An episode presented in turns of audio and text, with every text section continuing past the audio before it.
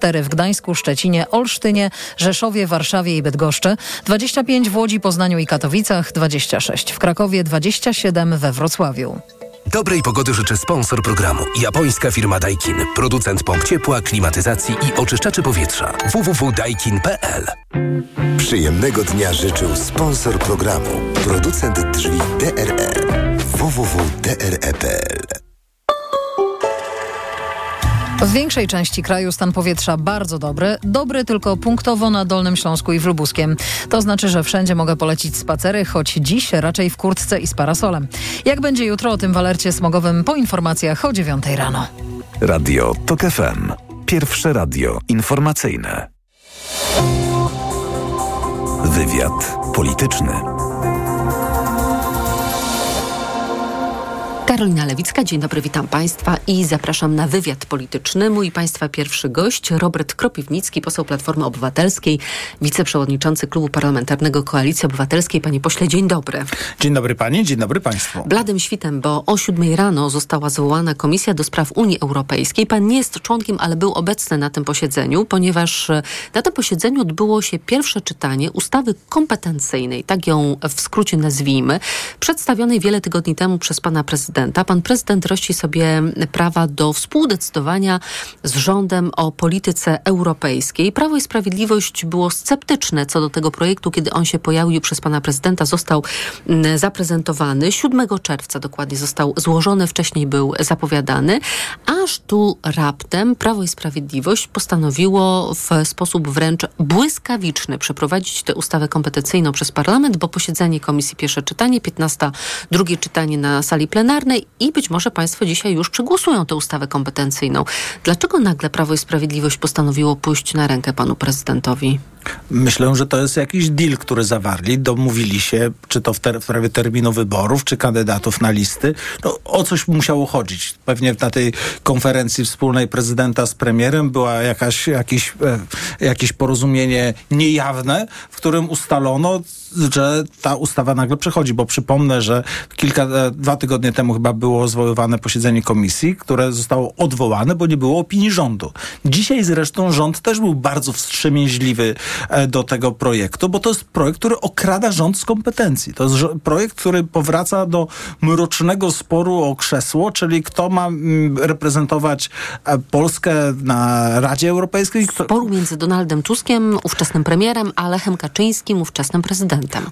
Dokładnie, który został rozwiązany przez Trybunał Konstytucyjny w ramach e, sporu kompetencyjnego w właśnie. 2009 roku. I po tym była, jest ta ustawa z 2010, która reguluje kto co może i kto co powinien robić. I teraz kasuje się właściwie rozwiązania tej ustawy po to, żeby zabarykadować Andrzeja Dudę i jego ludzi w instytucjach europejskich. Oni chcą w ten sposób ominąć wyrok e, wyr społeczeństwa w wyborach, bo chcą się nominować na kolejne kadencje To powiedzmy, ludzi. czego domaga się prezydent.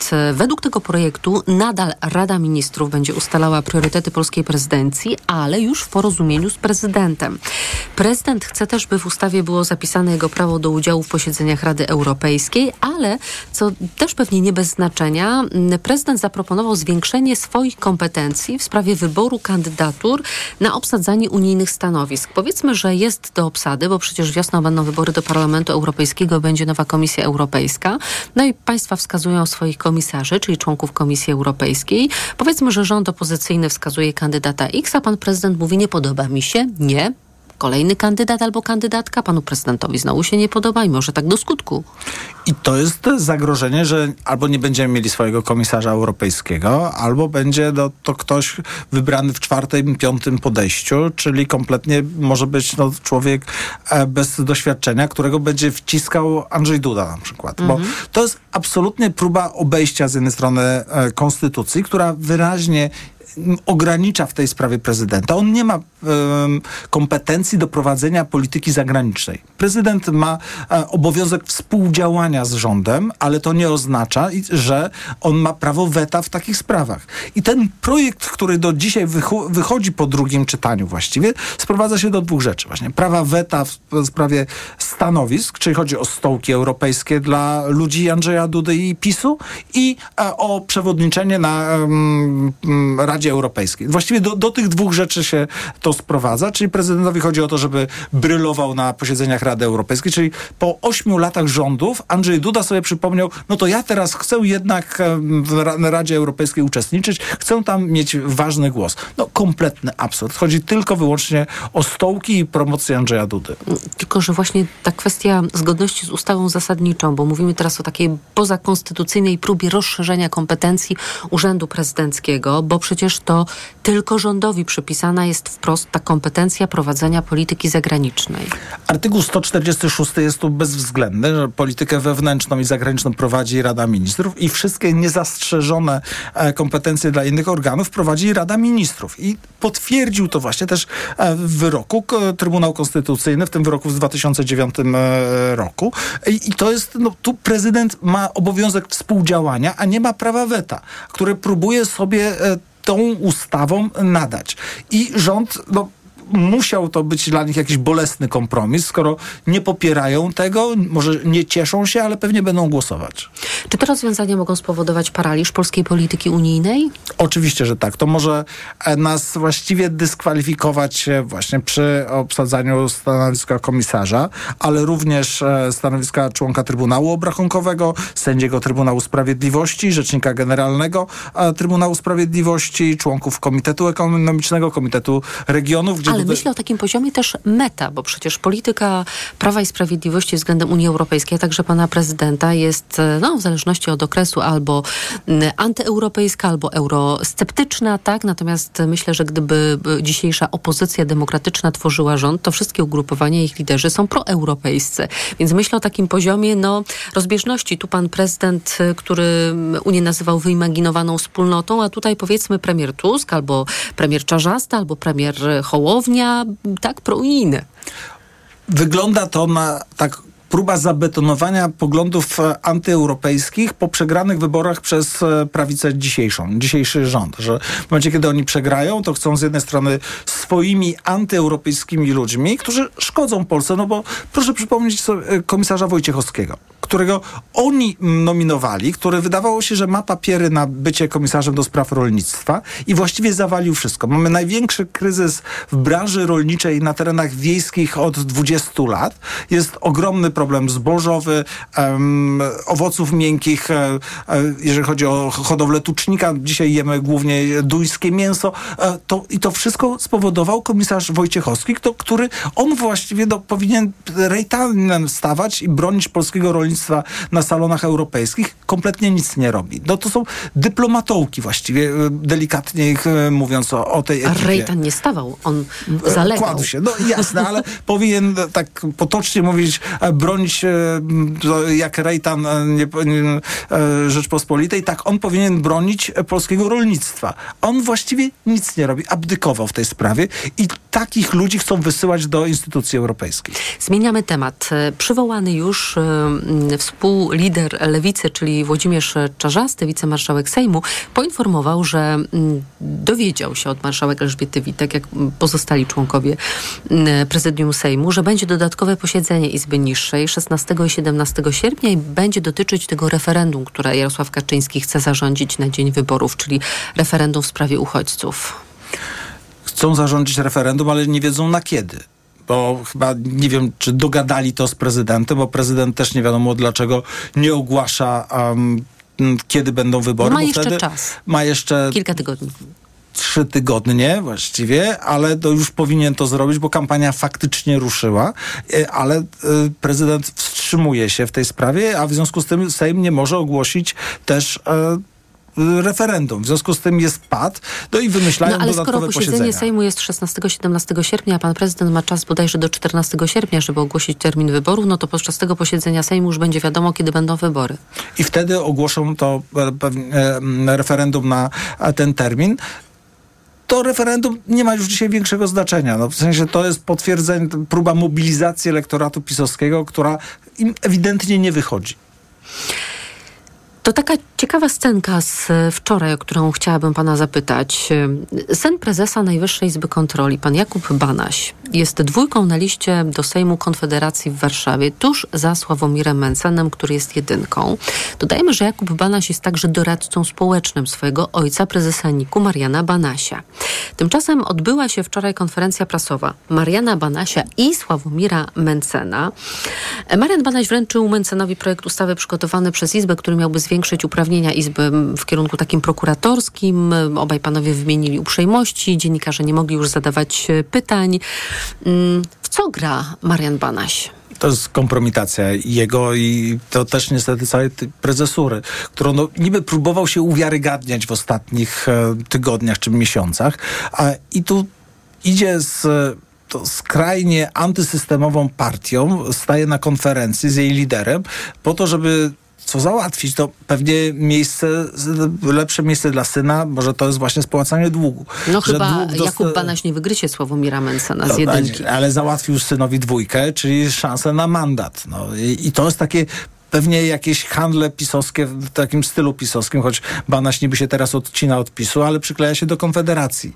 To naprawdę widać, że on nie dojrzał do tego, żeby być szefem niezależnej instytucji. Że próbuje cały czas dealować z politykami, próbuje robić jakieś interesy, jak się nie udało z PiSem, próbował może przez chwilę coś e, mówić do opozycji. Też opozycja jednak nie chciała być e, no, jakimś takim wykonawcą woli e. No to teraz przykleja się do Konfederacji. To to naprawdę jest no, niesmaczne. Bo Lewica w kwietniu złożyła projekt o uprawnieniach prokuratorskich dla NIK-u i wtedy Marian Banaś nie zwoływał na przykład z Robertem Biedroniem czy Włodzimierzem Czarzastym takiej konferencji. A przecież to było zbieżne jak najbardziej z tym, co teraz chciałby przeprowadzić Marian Banaś. Ewidentnie jest to wspieranie Konfederacji i gra na Konfederację. No myślę, że to jest spłacanie długu za dwójkę dla syna w Warszawie, czyli duża szansa na mandat dla syna do parlamentu, do Sejmu. W związku z tym Banaś robi konferencję e, z liderem Konfederacji niesmaczne. Z żadnym liderem partii nie powinien prezes NIK-u stawać na konferencjach, bo od tego on jest, żeby pilnować niezależności tej instytucji, po to, żeby ona mogła niezależnie kontrolować wszystkie podmioty funkcjonujące w państwie. Pan syn, czyli pan Jakub Banaś, na Twitterze napisał tak. Powiem wam, co robi Marian Banaś. Przewraca właśnie stolik. Myślę, że przewrócił przede wszystkim siebie w tym wszystkim.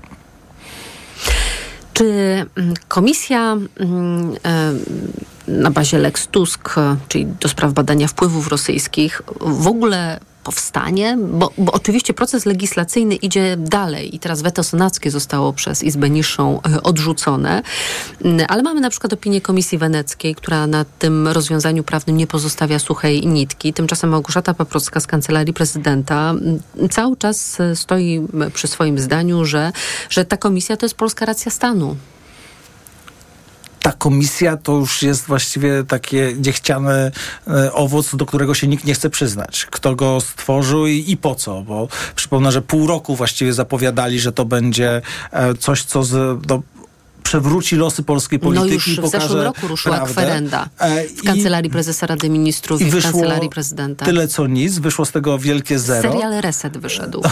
To jest jedyne, bo być może mieli przygotowane te materiały na komisję, ale że komisja nie powstała, no to postanowili to puścić No ale teraz już wszystko, wszystko jest tutaj tak, znaczy jeszcze prezydent musi podpisać, no ale skoro to jest nowela pana prezydenta, no to chyba pan prezydent podpisze ta komisja do, do dzisiaj nie ma już racji bytu. Oni już też to wiedzą. Uważam, że jednak stworzą instrument, być może z którego my skorzystamy, bo to przed tą komisją Czyli naprawdę... uważa pan, że do wyborów to nie powstanie? Nie można wykluczyć, że oni na tym ostatnim posiedzeniu jednak będą chcieli wybierać członków e, tych e, mhm. członków e, tej komisji, choć tam jest 14 dni, jeżeli w ustawie wpisane na termin na zgłaszanie, więc jeżeli w przyszłym tygodniu ogłoszą kalendarz, to będą mogli wybrać. Ale uważam, że jeżeli ta komisja przyniesie jakieś efekty, to po wyborach, jeżeli dzisiejsza opozycja, czyli my, będziemy mogli wybrać tam niezależnych ludzi i ujawnić wszystkie afery Lotosu, ujawnić wszystkie działania wokół e, azotów, co robił Mateusz Morawiecki w momencie sprzeda chęci sprzedaży azotów e, rosyjskiemu biznesowi, co robi, w jaki sposób sprzedali Lotos, jakie robili interesy z ruskimi przy e, imporcie węgla do Polski. I to wtedy będzie naprawdę poważny materiał, bo to pokaże prawdę o działaniu tej ekipy rządzącej. To jeszcze jedna rzecz. Donald Tusk był w Ostrudzie i w Ostrudzie powiedział coś takiego.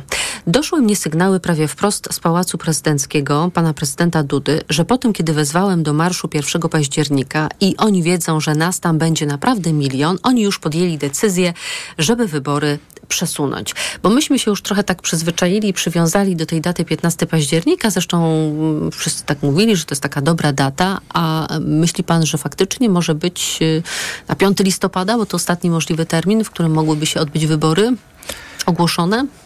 Tego oczywiście nie wiemy, co prezydent ustalił z Kaczyńskim, czy co Kaczyński podyktował prezydentowi, między innymi w zamian za tę zmianę ustawy e, kooperacyjnej, ale wiemy jedno, że na pewno wystraszyli się tego marszu, e, tych słów Donalda Tuska i tych e, sytuacji, kiedy mnóstwo ludzi przychodzi na spotkania Donalda Tuska i polityków Platformy. I oni widzą tę mobilizację, więc będą pewnie kombinować, żeby nam utrudnić. To jest naturalne z ich strony. Oni zrobią wszystko, żeby obniżać frekwencję, bo dzisiaj oni wiedzą, że wysoka frekwencja może ich zabić. Więc będą robić wszystko, żeby mieć jak najwięcej bo, e, swojego elektoratu, a im później, czyli im trudniejsze warunki pogodowe, to liczą, że będzie to dla nich korzystniejsze. A takie przesunięcie mm, terminu wyborów poza te terminy konstytucyjne stanem e, wyjątkowym, bo przecież e, tak bardzo politycy PiS, e, PiSu straszą grupą Wagnera, chociażby pan prezes Kaczyński był na granicy polsko-białoruskiej, opowiadał, że te grupy Wagnera, ci najemnicy tam ćwiczą nieopodal i właściwie wojna hybrydowa,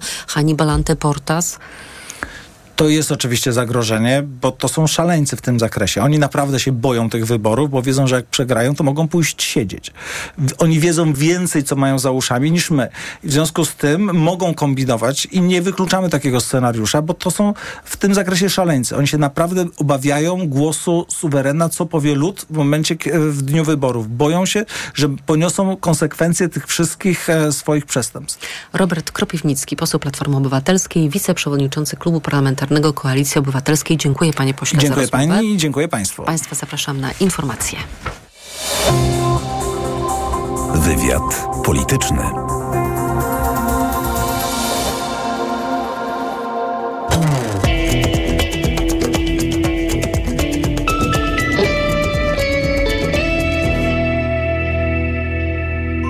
Autopromocja. Codziennie dzieje się coś nowego. Codziennie dzieje się coś ważnego.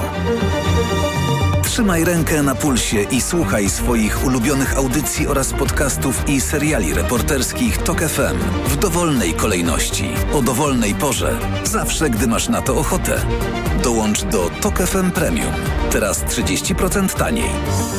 Szczegóły oferty znajdziesz na tokefm.pl Autopromocja. Reklama. Dziś w Wyborczej wakacyjny przewodnik po muzeach. Odkrywamy lokalne muzea. Witkacy na Pomorzu, Art Deco w Płocku, El Greco w Siedlcach. Co warto zobaczyć na Mazurach, Śląsku i Podhalu. Wakacyjny przewodnik po muzeach. Dziś w Wyborczej i na wyborcza.pl. Reklama. Radio TOK FM. Pierwsze radio informacyjne. Informacje TOK FM. 17.20 Karolina Wasielewska. Wieczorem Sejm zagłosuje nad wnioskiem Koalicji Obywatelskiej o odrzucenie obywatelskiego projektu ustawy Chrońmy Dzieci. Określany przez opozycję jako Lex Czarnek 3.0 ma on zakazać wstępu do szkół organizacjom promującym rzekomą seksualizację dzieci.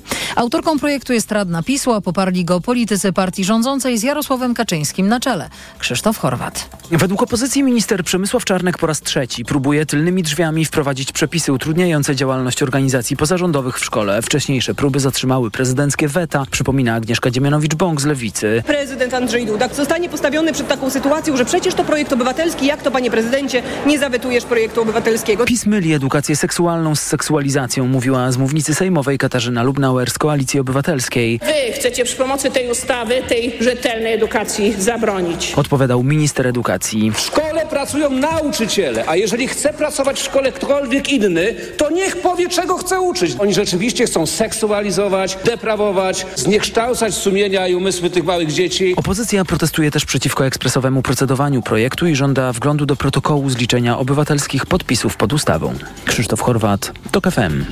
Komisja Europejska chce surowszych przepisów dotyczących zabawek. Chodzi przede wszystkim o szkodliwe chemikalia, które mogą się w nich znajdować. Zgodnie z propozycją zabawki będą musiały mieć cyfrowy paszport produktu, który będzie zawierał informacje na temat zgodności z tymi przepisami.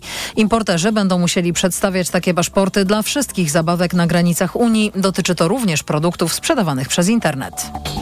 Duży wybuch w Taganrogu w obwodzie rostowskim w Rosji. Na zdjęciach i nagraniach z miasta widać słup dymu. Są doniesienia o 15 rannych osobach.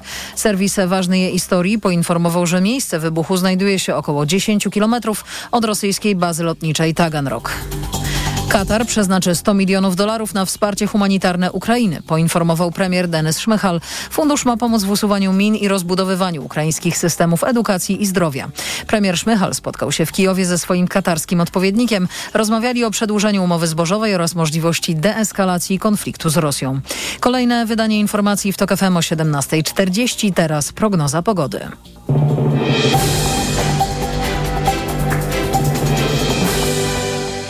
Dobrej pogody życzę sponsor programu. Japońska firma Daikin. Producent pomp ciepła, klimatyzacji i oczyszczaczy powietrza. www.daikin.pl Przyjemnego dnia życzy sponsor programu.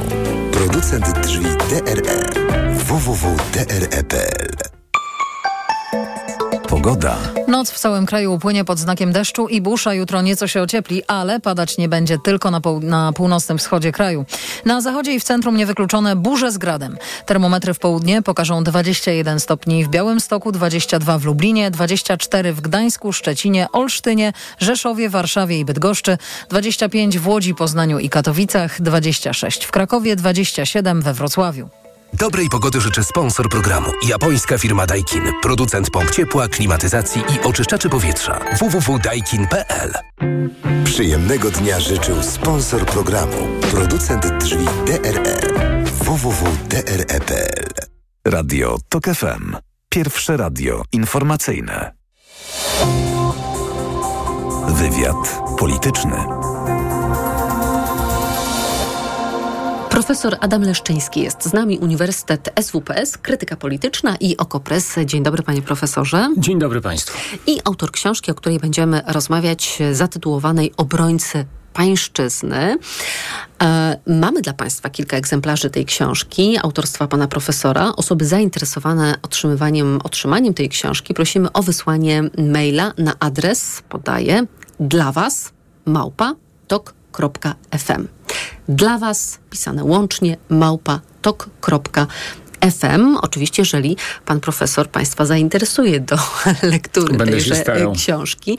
Rozmowę z panem profesorem można śledzić również na profilu facebookowym Radia TOG FM. A teraz już przechodzimy do treści. W książce przygląda się pan, panie profesorze, sporowi wokół uwłaszczenia chłopów, tym lękom przed zniesieniem pańszczyzny i argumentacji na rzecz tego, żeby ją utrzymać i żeby w ogóle było tak, jak było za naszych ojców, dziadów i pradziadów. Zastanawiam się, na ile jest to książka o tym i na ile chodzi o to, że każda zmiana budzi opór, bo sam pan przyznawał w wywiadzie dla Gazety Wyborczej, że ta książka jest o strukturze myślenia konserwatywnego, strukturze protestu przeciwko każdej progresywnej zmianie. Progresywna zmiana uruchamia te same strategie oporu. Konserwatyści zawsze będą grozić, że w wyniku reform, jakichkolwiek reform, nastąpi krach, koniec świata i w ogóle Sodoma i Gomora. To, to, jest, trzeba powiedzieć, że opór przeciwko tej zmianie oczywiście przede wszystkim e, dotyczył, czy przede wszystkim opierali się ci, którzy mieli na niej stracić, tak? To trzeba od razu powiedzieć. E, i oni, czyli warstwa ziemiańska. Czyli warstwa ziemiańska, ponieważ obrońcami pańszczyzny byli niemal wyłącznie ziemianie, nie tylko ci z dziada, pradziada, ale także awansowani ziemianie. To jest akurat ciekawe. Człowiek e, z warstwy mieszczańskiej wchodził do, e, kupował majątek i nabywał poglądy wraz z majątkiem. A często ci właśnie awansowani ziemianie należeli do najbardziej zagorzałych obrońców. Kilku takich bohaterów w tej książce mam. E, a więc z jednej strony jest to książka o pewnej przeszłości, tak czyli rekonstrukcja tego, co mówili obrońcy pańszczyzny, e, słabo dotąd obecnej w książkach historyków, ponieważ wydaje mi się, że to jest, było trochę wstydliwe. Tak? To znaczy, myśmy raczej woleli pisać e, o tych, którzy chcieli zniesienia pańszczyzny, reform, e, a chociaż oni w większości zazwyczaj byli w, w mniejszości. No więc y, y, to jest książka o konserwatystach, y, ale to jest też książka o konserwatywnym myśleniu w szerszym sensie tego słowa, ponieważ te argumenty E, I to jest uderzające. Dla mnie było, kiedy to pisałem, ale wiem też od czytelników i czytelniczek, że to jest uderzające dla nich, że te argumenty używane przez obrońców pańszczyzny... Oni odnajdują w XXI tak, wieku. Tak, absolutnie. W XX, XXI, Kiedy na przykład że biznes mówi nie, podwyżka pensji minimalnej, absolutnie nie, to nas zniszczy, zniszczy całą Polskę. Tak. tak, tak, tak. I tam zresztą obrońcy pańszczyzny, te argumenty ekonomiczne, były bardzo ważne dla nich w XIX stuleciu e, i oni mówili wówczas, a i pisali, że e, tylko pańszczyzną da się obrabiać w Polsce ziemię, a bez rolnictwa, jak się z, z, zakończymy pańszczyznę, to kto będzie pracował, kraj się zawali, wszyscy umrzemy A w ogóle z. Polska spichlerzem Europy. Oczywiście. Ale odwoływali się także do, do pewnych wartości, e, takich jak święte prawo własności. Nawet dosłownie używali tego terminu. Czyli naturalny porządek. Naturalny porządek, święte prawo własności. No i ta własność ziemiańska miała być własnością świętą, nienaruszalną i z niej miało wy, wypływać prawo do korzystania e, przez dziedzica z siły roboczej e, chłopa pańszczyźnianego. Także e, te, te, tych argumentów jest cała lista, one są rzeczywiście bardzo często, nie wszystkie, ale, ale w większości są bardzo znajome. Ta dyskusja o uwłaszczeniu chłopów trwała 100 lat i pan sytuuje ją między rokiem 1768 a 1864, czyli od pierwszych reform aż do ostatecznego zniesienia pańszczyzny w Królestwie Polskim, ale oczywiście ta dyskusja była e, wieloetapowa, tak? I różne rzeczy po drodze się działy. Mieliśmy też wśród tych obrońców pańszczyzny tych, e, którzy uważali, że absolutnie niczego nie można zmieniać, no i także tych, którzy wiedzieli, że jakaś zmiana prędzej czy później jest nieunikniona, tylko trzeba z niej wyjść jak najmniejszym kosztem. Ale też jak najpóźniej. Jedna z takich ulubionych strategii retorycznych obrońców pańszczyzny polegała na tym, e, że mówili, że do tej zmiany naród nie dojrzał jeszcze, że jest za wcześnie, Czyli trzeba poczekać. E, a więc, że to jest zbyt śmiałe, zbyt progresywne, używając dzisiejszego języka, prawda? Oni nie używali tego słowa. A więc e, to, to, to było coś takiego, co, co, co, co, co oni chętnie mówili. Mm, e, Myślę, że to, co jest ciekawe, to jest to, że każdy etap y, y, znoszenia pańszczyzny, najpierw poddaństwa, czyli powiedziałbym osobistego podporządkowania pana chłopa, potem pańszczyzny, czyli pracy w zamian za użytkowanie ziemi pańskiej. E, że każdy etap był zawzięcie broniony. Że to nie było tak, że był, był jeden etap reformy i że pańszczyzna znikała, tylko po prostu każdy kolejny, każda kolejna zmiana spotykała się z tym samym oporem a z taką bardzo zawziętą, jednoznaczną opozycją. To, co było ciekawe, to jest to, że ta opozycja często przynosiła efekty. To znaczy, e, ci ludzie mm, byli w stanie opóźniać reformy, bardzo często byli w stanie je osłabiać. Jeżeli były wprowadzane przez e, rządy zaborcze, no to na przykład e, oskarżali zaborców, że razem z polskimi radykałami spiskują przeciwko jedynej prawdziwej Polsce, czyli właśnie warstwie ziemiańskiej. Także. Ym, Od razu tutaj... powiedzmy, że ta warstwa ziemiańska jest przez Pana szacowana na mniej więcej 20-30 tysięcy rodzin? Takie są mniej więcej, to zależy jakie terytorium przyjmiemy i który okres, tak? Ale mówimy tutaj o kilkudziesięciu tysiącach rodzin, a więc to była bardzo niewielka elita. W społeczeństwie liczącym wówczas pewnie e, kilkanaście milionów, e, nawet pewnie więcej w ostatnich dekad, w połowie XIX wieku. A więc e, to są, mm, to są ci obrońcy, którzy mimo, że byli nieliczni, byli byli bardzo wpływowi. Oni zresztą byli świadomi, że stanowią elitę tego społeczeństwa, że mm, e, e, no i uważali, że są jego najlepszą częścią. Nie tylko elitą w sensie, no, że stoją na szczycie, ale że słusznie, że stoją na szczycie. Prawda? Że to jest, jak gdyby tak powinno być, że, e, że są tym, co Polska ma najlepszego i że zamach na ich własność, a uwłaszczenie chłopów, czyli oddanie im ziemi, którą ci chłopi wcześniej użytkowali, to było połączone z zniesieniem pańszczyzny oczywiście, uwłaszczenie chłopów uważali za e, konfiskatę, za kradzież, za rabunek w majestacie prawa. E, I porównywali uwłaszczenie na przykład do, e, do, do, do konfiskaty tureckiej. Jeden z autorów, których tu cytuję, tak to nazwał, czyli do takiego dzikiego zaboru mienia przez takiego orientalnego władcę. A Więc, e, także A jak radzili sobie z taką argumentacją, że pańszczyzna to w zasadzie niewolnictwo? oni to odrzucali. I, e, to było bardzo ciekawe. To znaczy, sami niekiedy porównywali chłopów do niewolników plantacyjnych.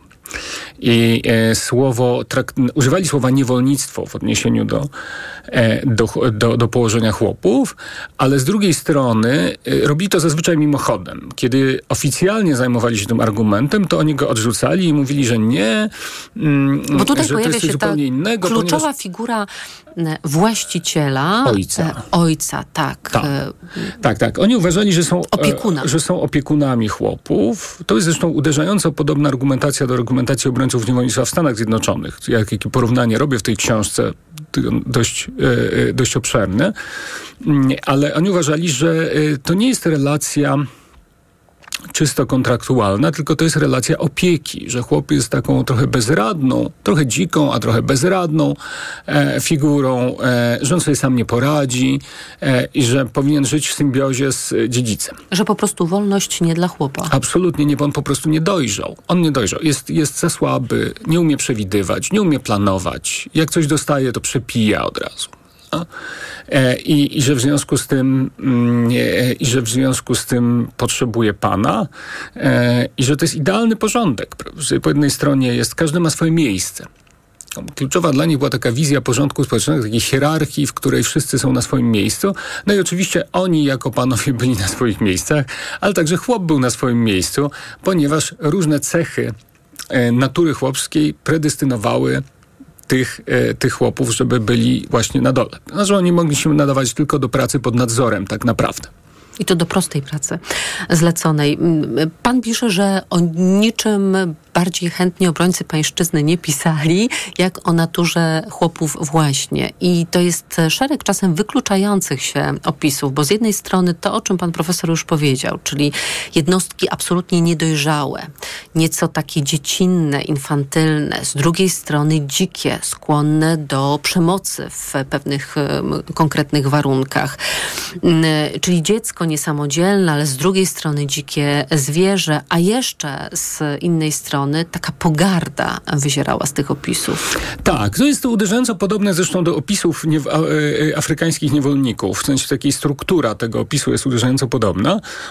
A więc z jednej strony chłop był e, traktowany jako osoba niedorosła i niedojrzała. I o tym się często pisze wprost, używając dokładnie tych słów, że jest dzieckiem, e, że on musi dojrzeć, musi dorosnąć, prawda? musi stać się w pełni człowiekiem, bo do tej pory on nie jest w pełni człowiekiem. A on jest taką właśnie, jest tam potencjalnie człowiek, to przyznawano niekiedy, ale jeszcze nie do końca.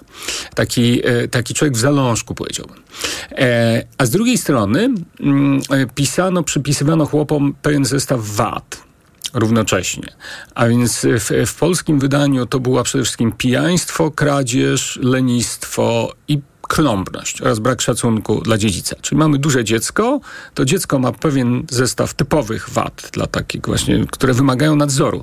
Warto zwrócić uwagę, że każda z tych wad powoduje, że y, de facto stanowi wezwanie do nadzoru.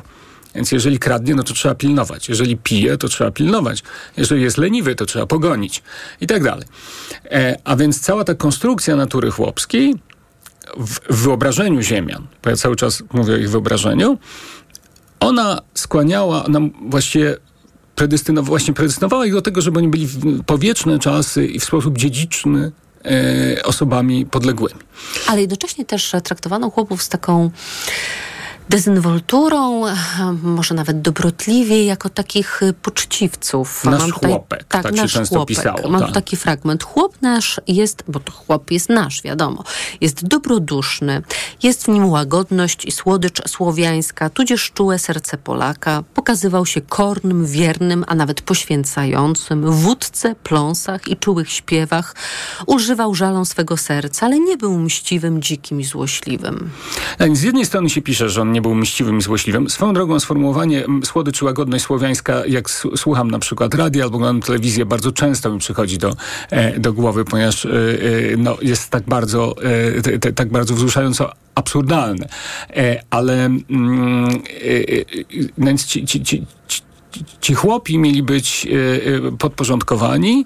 Mm, oni e, też byli skłonni do wybuchów przemocy, czyli ten obraz był taki dwoisty. Czyli taki prawda? bestialski element tak. Tak, tak, że w pewnym momencie, jeżeli, zwłaszcza kiedy się wyłamywał spod nadzoru, no to wtedy coś w nim demonicznego, diabelskiego, o tym się tymi słowami zresztą pisało właśnie, demoniczne, diabelskie, coś w nim wybuchało, zwierzęcego. A więc natura chłopska była naturą ludzką, ale niepełną. A tam porównania do zwierząt zresztą, o czym możemy powiedzieć, też się e, zdarzały. Będziemy się słyszeć tuż po informacjach, na które teraz już Państwa zapraszam. Profesor Adam Leszczyński z nami zostaje. Wywiad polityczny.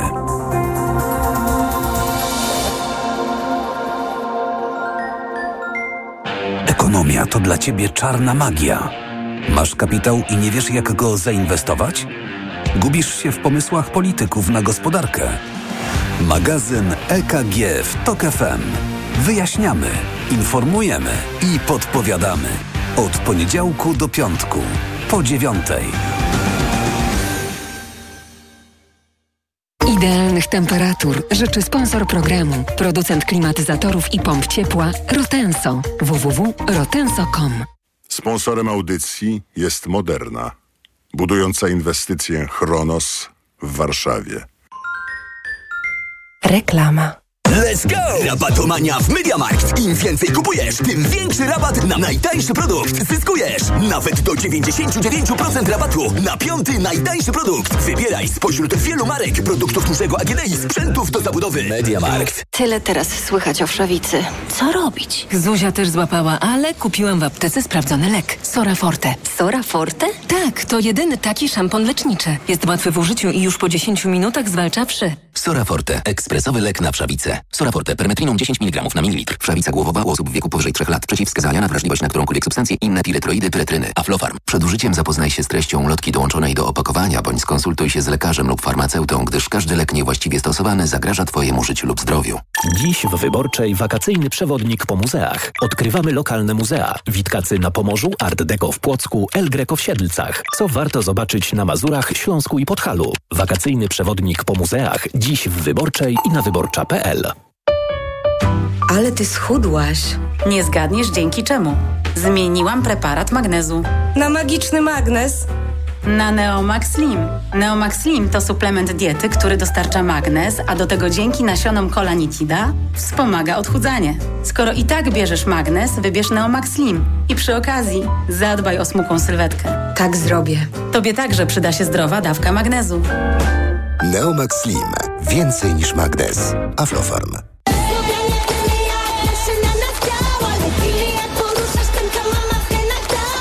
Lato niezapomnianych biesiad trwa. Najchętniej oglądana rozrywka tego lata w polskiej telewizji, tym razem na ludowo. Bądźmy razem. Taka zabawa tylko w TVP2. Biesiada na ludowo. Już jutro o 20 w dwójce. Proszę, pana nowe okulary. Dziękuję, ale i tak będę brać Maxiluten, który pani mi poleciła. I bardzo dobrze. Maxiluten zawiera wysoką dawką luteiny i składniki wspierające wzrok, cynk i wyciąg z róży stulistnej. Chociaż w pana wieku jeszcze lepszy będzie suplement diety Maxiluten Cardio. O, wspiera prawidłowe widzenie i dodatkowo dzięki wyciągowi z głogu wspomaga układ krążenia. Z całego serca polecam panu Maxiluten Cardio. Aflofarm. Emocje zaczynają w polskim społeczeństwie rosnąć. Zaniechania polskiego premiera. Za dużo informacji. Gazeta.pl przedstawia jeden news dziennie. 100% treści bez reklam. Wejdź na jedennewsdziennie.pl. Sprawdź, co dziś dla Ciebie przygotowaliśmy. Jeden news dziennie. Ważne, co czytasz. Gotowi na wakacje? No to jedziemy. Wyznaczam trasę. Droga będzie kręta i górzysta. Oj, niedobrze. Dla zachowania komfortu podróży kup dzieciom Lokomotiv. Lokomotiv to sprawdzone i bezpieczne rozwiązanie na podróż z dobrym samopoczuciem. Dzieci czują się dobrze i nie są senne. Z Lokomotivem bezproblemowo dotarłeś do celu. Pastelki do ssania oraz suplementy diety, drażetki i syrop już dla trzylatków. Lokomotiv. Niezastąpiony w czasie podróży. Wyciąg z kłącza imbiru pomaga utrzymać komfort lokomocyjny. Aflofarm. Ski Team, ale jazda. Najnowsza kolekcja rowerów Cube taniej o 10%. Raty 0% i wygodny leasing. Promocja na wszystkie rowery, także hybrydowe. Adresy sklepów i ofertę sprawdź na skiteam.pl. Reklama. Radio TOK FM. Pierwsze radio informacyjne. Informacje TOK FM. 17.40 Karolina Wasielewska. Rzecznik Odpowiedzialności Zawodowej zajmie się sprawami 14 lekarzy, którzy stosowali niesprawdzone metody przy leczeniu boreliozy. Wnioski w tej sprawie złożyła Naczelna Izba Lekarska po serialu dokumentalnym TOK FM Podziemie, który opowiada o pacjentach latami faszerowanych antybiotykami i suplementami diety, mówi rzecznik Nilu Jakub Kosikowski. Zostało złożone zawiadomienie na lekarzy stosujących metodę ILAC, ale i różne te inne rzeczy, które ujawnili Państwo w serialu Podziemie czyli kwestie biorezonansu, y, tych suplementów diety. W tej chwili jest to u Naczelnego Rzecznika Odpowiedzialności Zawodowej. Zostanie to rozdzielone zgodnie z y, izbami lekarskimi, na terenie których pracują ci lekarze. Rada ekspertów Naczelnej Izby Lekarskiej sprzeciwia się stosowaniu metody ILAC, czyli długotrwałej terapii antybiotykami w leczeniu boreliozy. Zdaniem fachowców nie ma ona klinicznego uzasadnienia i niesie z sobą liczne skutki uboczne. Więcej o tym na tokefm.pl. Już dziewięć banków oferuje udział w programie Bezpieczny Kredyt 2%. Do listy dołączył Krakowski Bank Spółdzielczy w Krakowie. Jak dotąd w ramach programu złożono 12,5 tysiąca wniosków o kredyt z dopłatą od państwa i podpisano około 250 umów, poinformował minister rozwoju i technologii Waldemar Buda.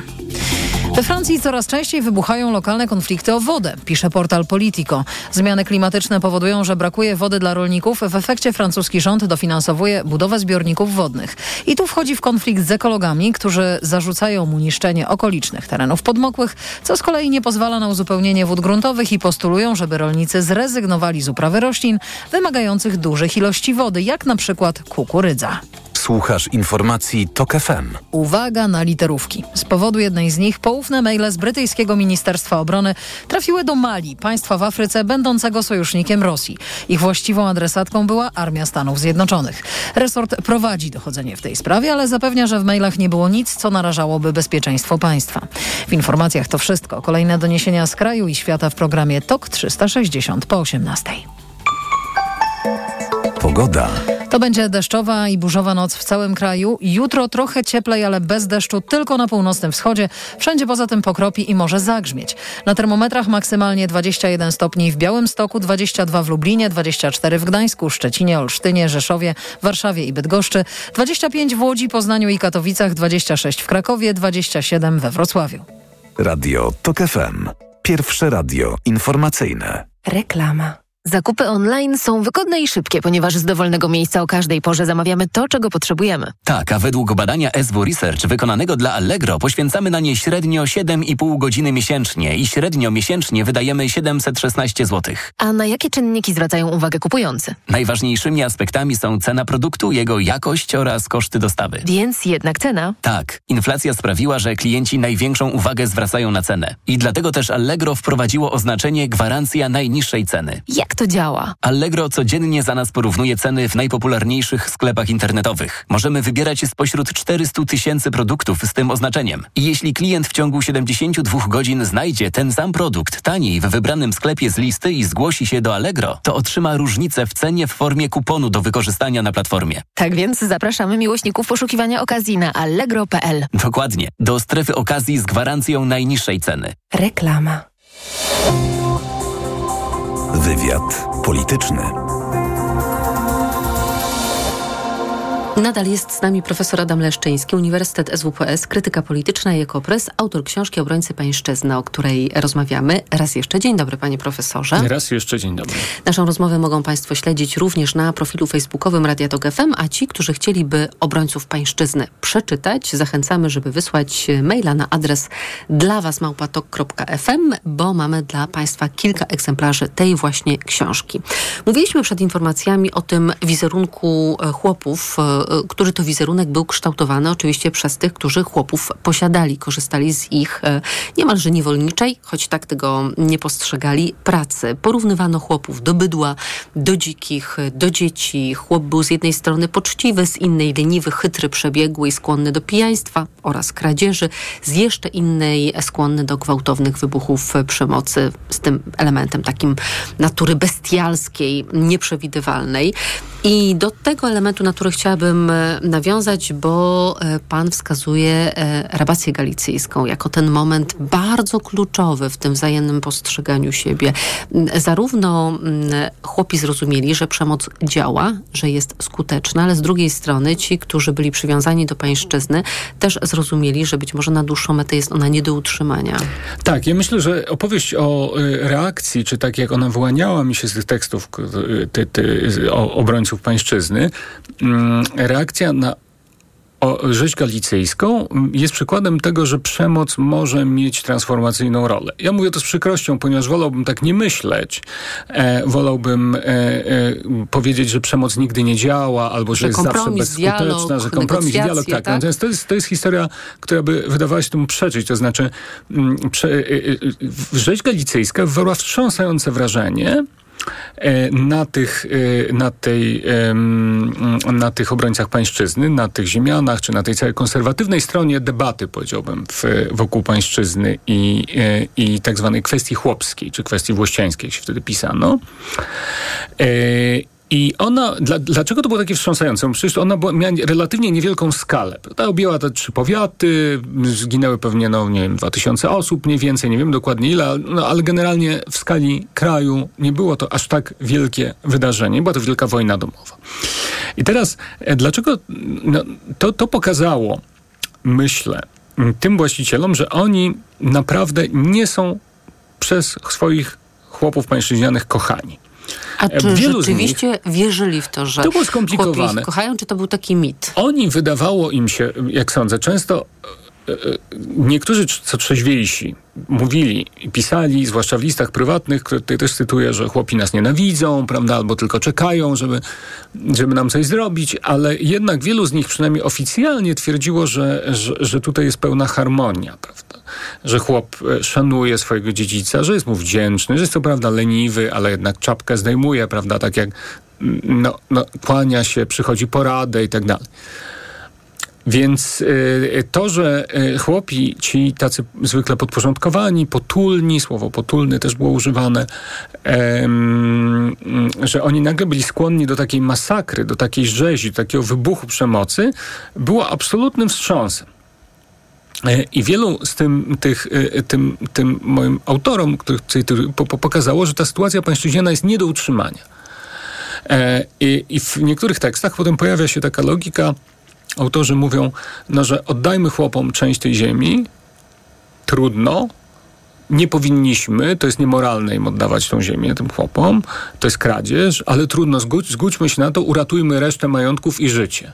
No więc no, po prostu ustęp, ustępujemy przed przemocą, a przynajmniej przed groźbą przemocy. Więc taka logika się tam pojawia i w zasadzie od, od rzezi galicyjskiej ani w, w, w Galicji ani w której pańszczyzna została zniesiona dwa lata później, e, ani w terenach zaboru rosyjskiego, czy w Królestwie Polskim na ziemiach zebranych tak zwanych, no, ludzie już nie, nie piszą, że wszystko może zostać tak, jak było. Tylko oni wiedzą, że kres tego porządku jest już przesądzony i w zasadzie gra się toczy o to, jak późno on nastąpi, bo oczywiście im później, tym lepiej z perspektywy właścicieli. Jakie będą koszty? A po drugie, jakie koszty? Jakie koszty? No to jest kluczowa sprawa, która ich zajmuje. To znaczy, e, chłopi dostaną ziemię, no ale co my dostaniemy właściciele w zamian? Ile?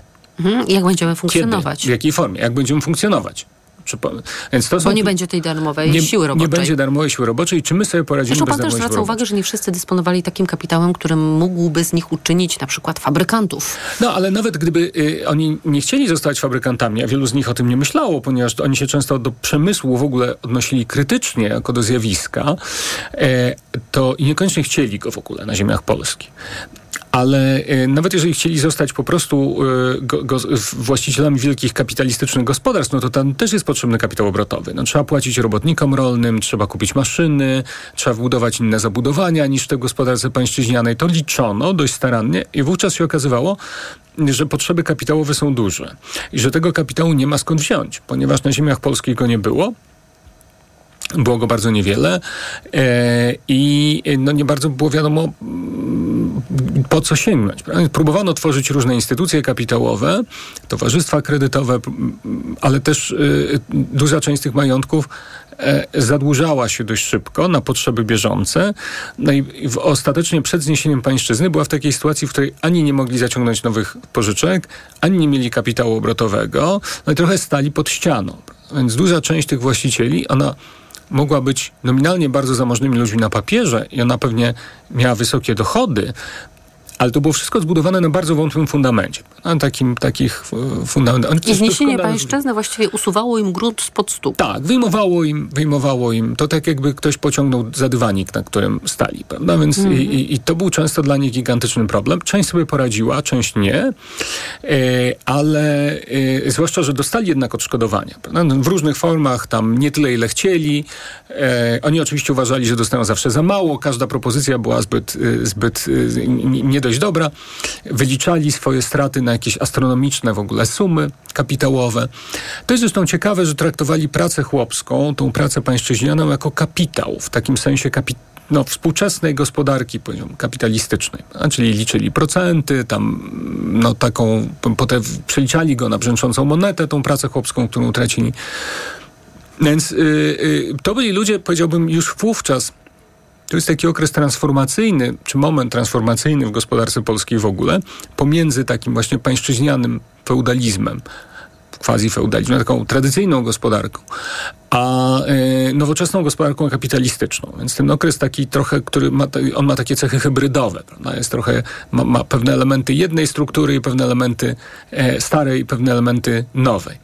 Więc i, i ci ludzie ci ziemianie, myślę, ci właściciele majątków, oni się znaleźli często w sytuacji, e, która im samym wydawała się pułapką bez wyjścia. Więc ich, e, ich, za, ich, ich, ich Stąd ta obrona status quo. tak, stąd ta obrona status quo. Oczywiście robili to w sposób często straszny. Ja, ja w tej książce e, e, cy, cytuję bardzo obficie. Celowo robię to obficie, żeby e, nie można było zarzucić, że ich przedstawiam w złym świetle, więc po prostu oni sami mówią i oni często mówią straszne rzeczy. Nie tylko z perspektywy naszej dzisiejszej, ale z perspektywy także ówczesnej wrażliwości, trudne dla wielu ludzi do zaakceptowania. To porozmawiamy jeszcze na chwilkę, przez chwilkę o tych, którzy pomagają chłopom, stają w ich e, obronie, bo to, co o tych, którzy bronią chłopów, mówią obrońcy pańszczyzny, też jest niezwykle interesujące. Tak, no więc y, y, y, ci, ci ziemianie, ci obrońcy pańszczyzny mieli dwóch wrogów. Jednym byli e, zaborcy, których nie lubiano, mm, trzeba było z nimi jakoś żyć, uważano ich za legalną władzę, ale generalnie no, do różnych zaborców traktowano różnie, jeszcze nie będziemy w to zagłębiać. Natomiast mieli też drugich, drugiego ważnego wroga i to byli polscy radykałowie społeczni. Dzisiaj pewnie nazwalibyśmy ich lewicą, czyli ludzie, którzy uważali często, że trzeba chłopom dać wolność ziemię po to, aby ci chłopi na przykład chcieli walczyć o wolną Polskę później, kiedy już tą obietnicę albo wręcz ziemię dostaną. E, a więc e, ci radykalni demokraci e, byli serdecznie przez obrońców pańszczyzny znienawidzeni. Miotano w ich stronę najgorsze obelgi. Posądzano ich o to, że są obcymi agentami, a nawet jeżeli nie są obcymi agentami, to e, e, naprawdę, znaczy nie- są świadomie, to są nieświadomie obcymi agentami, prawda? Takimi obiektywnie są. Pożyteczni Po- idioci. pożyczec- no to w najlepszym wypadku. Że są, e, przynoszą jakieś szkodliwe nowinki z zachodu, że, mm, że to są jakieś abstrakcyjne teorie, które w życiu się nie sprawdzają, że to są tacy kawiarniani filozofowie, którzy za zielonymi stolikami, prawda, coś sobie wymyślają, ale ani o gospodarstwie, ani chłopach nie mają zielonego pojęcia. A więc y, y, u, najgorsze, absolutnie najgorsze rzeczy y, na ich temat pisano. Mm, wydaje mi się, że to jest, to jest zresztą bardzo ciekawe, bo ci, ci, ci demokraci często reagowali na ataki ze strony konserwatystów. Ci ludzie się często wodzili z tego samego środowiska, czyli środowiska szlacheckiego, prawda? Więc to było to się działo jak gdyby... Chociaż bycie obrońcą chłopów generowało rozmaite tak. koszty, tak? O, gigantyczne, gigantyczne koszty. Od Można było utrat majątku, prawda, tak. no bo to człowiek występował przeciwko władzy, więc y, stawał się rodzajem wygnańca, banity, trafiał do więzienia, no różne złe rzeczy się tym, e, tym radykałom działy. Oni byli wywrotowcami z perspektywy ówczesnych władz. Mm, te, także walczyli o niepodległości Polski, na przykład czy odrodzenia Polski, więc y, byli przeciwnikami y, rządu. Ale też niechęć własnego środowiska. Ale też niechęć własnego środowiska, z którego się często wywodzili. To była druga izolacja pokarna, prawda, no, deklasacja majątkowa. Wiele rzeczy, oni poświęcali bardzo wiele rzeczywiście mm, się, się w to angażują. Także... Niewielu ich było. Było ich niewielu. Było ich niewielu i oni też często reagowali na krytykę ze strony środowisk ziemiańskich w taki sposób, że próbowali e, uczynić swoje radykalne postulaty mniej radykalnymi, a więc w zamyśle łatwiejszymi do zaakceptowania. No i e, to była nies, nies, nieskuteczna strategia, ponieważ jedni próbowali dialogu, albo jedni próbowali jakichś, prawda, politycznych, pro, składania propozycji politycznych, a drudzy, czyli ta strona konserwatywna, tylko zatykała uszy i krzyczała uwaga, komunizm. No, niezależnie od tego, co tam się pojawiało. I to, no i oczywiście łatwo się domyśleć, czyja strategia była skuteczniejsza. E, a więc e, to nie była strategia radykałów, tylko to była strategia konserwatystów, którzy każdą próbę zmiany piętnowali jako próbę w ogóle obalenia porządku społecznego, zniszczenia Polski, zniszczenia społeczeństwa, e, zniszczenia religii też, chociaż to relatywnie rzadko. Akurat wątki religijne co było dla mnie interesujące, pojawiają się w tej publicystyce relatywnie rzadko, rzadziej niż się spodziewałem, kiedy zabierałem się do pracy. I rzadziej niż występowały na przykład w tej dyskusji amerykańskiej o niewolnictwie. Tak, zdecydowanie rzadziej. Protestanci dużo więcej i, i mówili pisali, o Bogu. Mówili o Bogu i mam wrażenie, że traktowali to bardziej serio też. Profesor Adam Leszczyński, Uniwersytet SUPS, krytyka polityczna i okopres, autor książki Obrońcy Pańszczyzny, o której rozmawialiśmy, był moim Państwa gościem. Dziękuję Panie Profesorze dziękuję za rozmowę. Bardzo. Państwu dziękuję za wspólnie spędzony czas. Wywiad polityczny polityczny się kończy. Program wydawał Tomasz Krzemiński, realizował zaś Adam Szuraj, a na TOK 360 zaprosi Państwa już za moment Filip Kekusz. Życzę Państwu dobrego weekendu i do usłyszenia. Wywiad polityczny.